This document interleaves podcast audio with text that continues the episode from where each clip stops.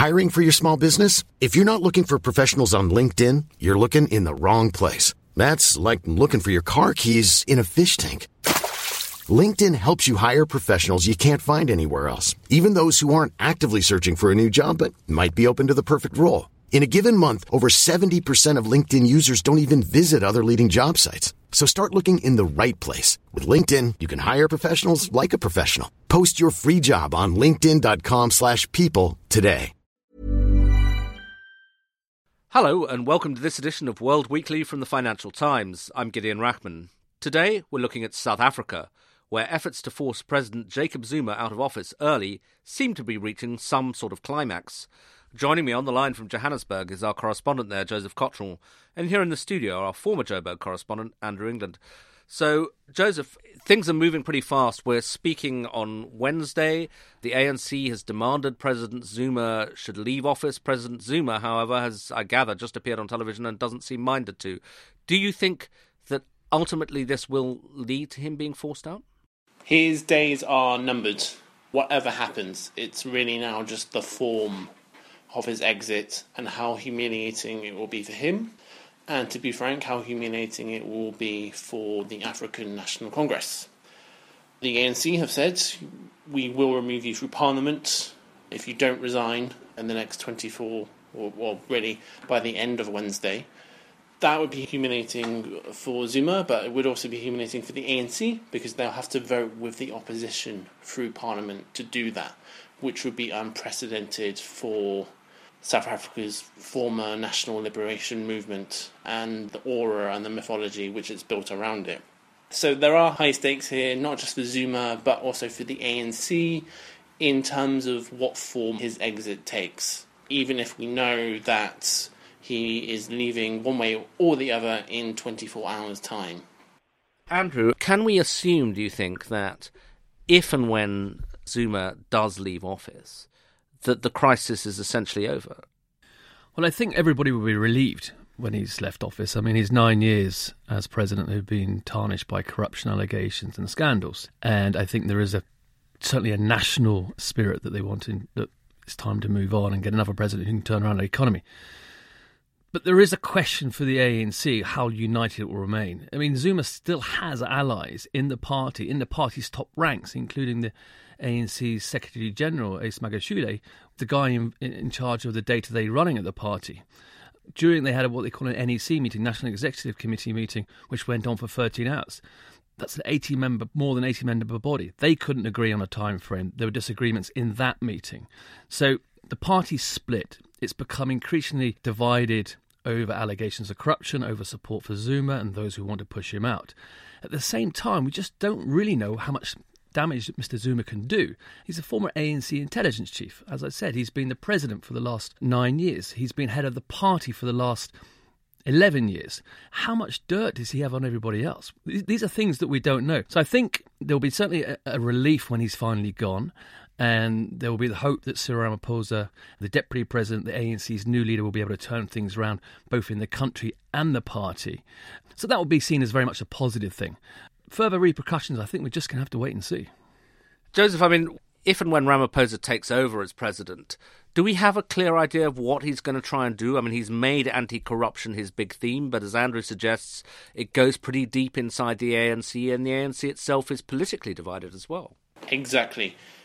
I mean, already Ramaphosa or prosecutors and police under Ramaphosa, since he was elected, have begun investigations into the Guptas, who are a business family very close to Zuma, and also associates of Zuma in high level corruption. The big question is how further down can Cyril's change of culture go, given the ANC is absolutely riddled with patronage politics from top to bottom. And now that's extremely ingrained. I mean, it was already beginning to kind of creep into the ANC well before Zuma. So Ramaphosa will have a job on his hands. And then when it comes to turning around the economy, things can't get much worse in terms of employment, in terms of stagnation and growth. But the ANC has resolved on policies which are going to be quite controversial and which Ramaphosa has to carry out on land reform, on state funded higher education, Both those policies go right to the heart of South Africa's extremely severe economic inequality, and they're going to be difficult ones for Ramaphosa to iron out and pass. Come back to the economy in a second, but just before we leave the political turmoil, Andrew, do you, are you confident that this at least will pass off without violence? I certainly hope so. I mean, South Africa is a vibrant democracy. It has strong state institutions, a strong civil society, and there's been a peaceful transition in terms of presidencies within the ANC one would assume that even though Mr. Zuma at the moment is defying the party, the party that he serves at its behest, they say in the ANC that you know you're deployed, so you do what the party tells you. So it's surprising that he's going to such lengths to defy it. But I, I, think any talk of violence would be very much the extreme scenario. I mean, I think we should say that you know the fact that the ANC and the opposition parties have met today and agreed to work together on uh, this vote of no confidence vote scheduled for tomorrow is a historic thing. I mean, clearly the opposition parties want to see Mr. Zuma go as well, but the fact that they've all agreed to work together and pull in the same direction is a good sign. So I think, you know, we shouldn't be predicting violence, and we certainly hope it doesn't happen. And just just now to return to the subject you were talking about the economy, you painted a pretty dire picture. I mean, is it a question of stagnation, or are things actually getting worse by the year, even by the month? I mean, we look at Zuma's track record, the nine years of scandal and wasted time. Just to use one statistic, GDP per capita has fallen over that period. So even when the economy has grown, uh, and hasn't grown by very much, about 1% per year in recent years, that actually hasn't helped people on a per head basis. And that kind of explains his boiling resentment and frustration with the ANC underneath the surface. You know, 24 years into ANC dominance of politics, that has not translated into economic change at a fundamental level. So things aren't getting like severely worse, but in a way, it's actually more frustrating for voters that things just don't change. They just remain in this steady state, a very unequal steady state as well. And the state finances are not looking so great, are they? I mean, S&P downgraded South African bonds to junk in November, didn't they? Yeah, and the country's state-owned enterprises are by and large seen as ticking time bombs. If Ramaphosa can't push on with the corruption purge very quickly, SOE's finances are on the brink. They include key parts of industrial infrastructure such as Eskom, the power utility, Transnet, which is roads, rail and ports, these SOEs can't be turned around if they start defaulting, if they effectively go bankrupt, that would send the economy into a tailspin. So again, there are quite high stakes, not just politically for Ramaphosa to carry out the purge, but also economically. And Andrew, I mean, something that is certainly going to get the world's attention is the possibility, indeed maybe probability, that Cape Town, the seat of parliament, the tourist capital, the kind of jewel of the country in a way, may run out of water in May. They'll, it'll turn on the taps and there won't be anything coming out. Is that part of, I mean, it feels sounds like part of this general idea of the state kind of failing to cope. On the other hand, there's been a drought for three years. Yeah, I think Joseph will correct me, but I think day zero, what they're calling it, when the taps turned off, has been moved back to June. I think the water situation in Cape Town has a lot to do with the drought. Um, there's been a severe drought for a very long time. But clearly, it can be seen to be symbolic of what some see as the decay of infrastructure of services in the country in recent years. And we should point out that the Western Cape has been run by the Opposition Democratic Alliance since 2009, and Cape Town itself has been run by the DA since 2006. So there also is a political element to it because it was, you know, the first major city and the first province and the only province to be run by the opposition. So you've got a provincial government, which is the DA, and you've got the central government, uh, which is obviously the ANC. So there are frictions there, and I think there are a lot of questions about whether the politicisation of the issue is actually exacerbated it.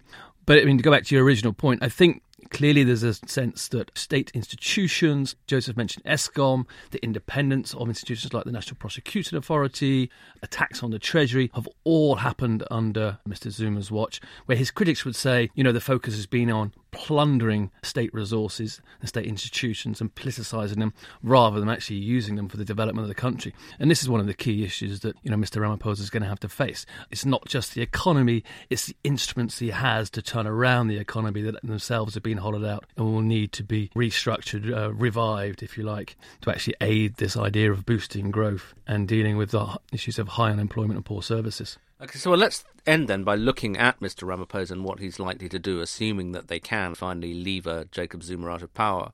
Joseph, I mean, I remember once meeting Ramaphosa in the early 1990s when he was touring Washington, and at that point he was a trade union leader and a militant anti-apartheid activist. Since then, he's undergone something of a transformation and become one of South Africa's wealthiest and most successful businessmen.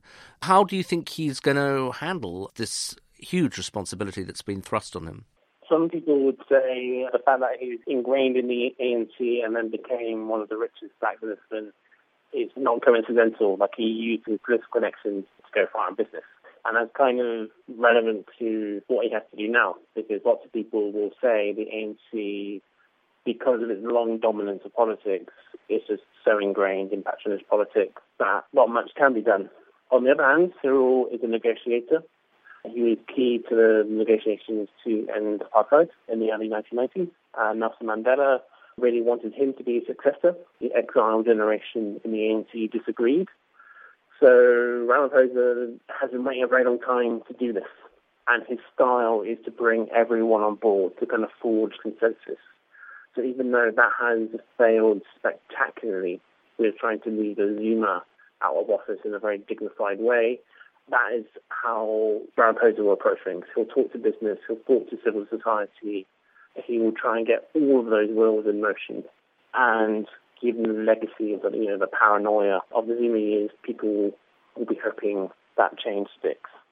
And Andrew, I mean, you have uh, must have come across Ramaphosa over the years. What's your impression of the man? Do you think he's up to it? do you think anyone can turn this ship around? It's very interesting. I mean, for many years, people wondered if he had the stomach for a fight to actually take on the ANC leadership. And, you know, after he became the ANC's deputy leader in 2012, there was a lift in the Rand, and people thought okay, things are going to change in the ANC. Not a lot happened. And then he became deputy president to Jacob Zuma in 2014. And again, he was criticised for not speaking out enough about what was happening under Mr. Zuma's watch. But others would say, well, actually, he's been very clever. He's been waiting. He's been biding his time. He knew that he couldn't take on the entire party. He had to wait until you know the environment was right to make his bid, and you know, the fact that he won in December at the ANC leadership election to defeat Mr. Zuma's preferred candidate was a big thing. And he's a smart guy. Uh, he's a very charming guy. And I think one thing that he will have, he'll have the goodwill of a lot of people. He'll have a goodwill of foreign investors, South Africa's corporate sector, people who've been unnerved, who've been put off by political uncertainty, put off by worries about corruption.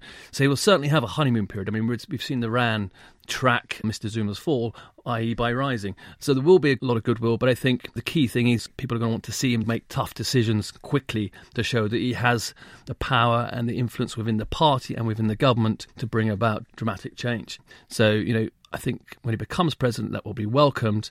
He will have this short period of, of a honeymoon, but then he's going to have to actually produce. Okay, well, that gives us a good subject to return to in due course as we see how President Ramaphosa, if and when he takes office, sorts this out. But for now, thank you very much indeed to Andrew England here in the studio and to Joseph Cotterill in Johannesburg. That's it for this week. Until next week, goodbye. Planning for your next trip? Elevate your travel style with Quince. Quince has all the jet setting essentials you'll want for your next getaway, like European linen, premium luggage options, buttery soft Italian leather bags, and so much more. And it's all priced at 50 to 80% less than similar brands. Plus, Quince only works with factories that use safe and ethical manufacturing practices. Pack your bags with high-quality essentials you'll be wearing for vacations to come with Quince. Go to quince.com slash trip for free shipping and 365-day returns. Here at Bellingcat, we get to the bottom of things. From a global crisis to an underreported event, we find the facts using publicly available tools and resources, uncovering what is hidden on and below the surface.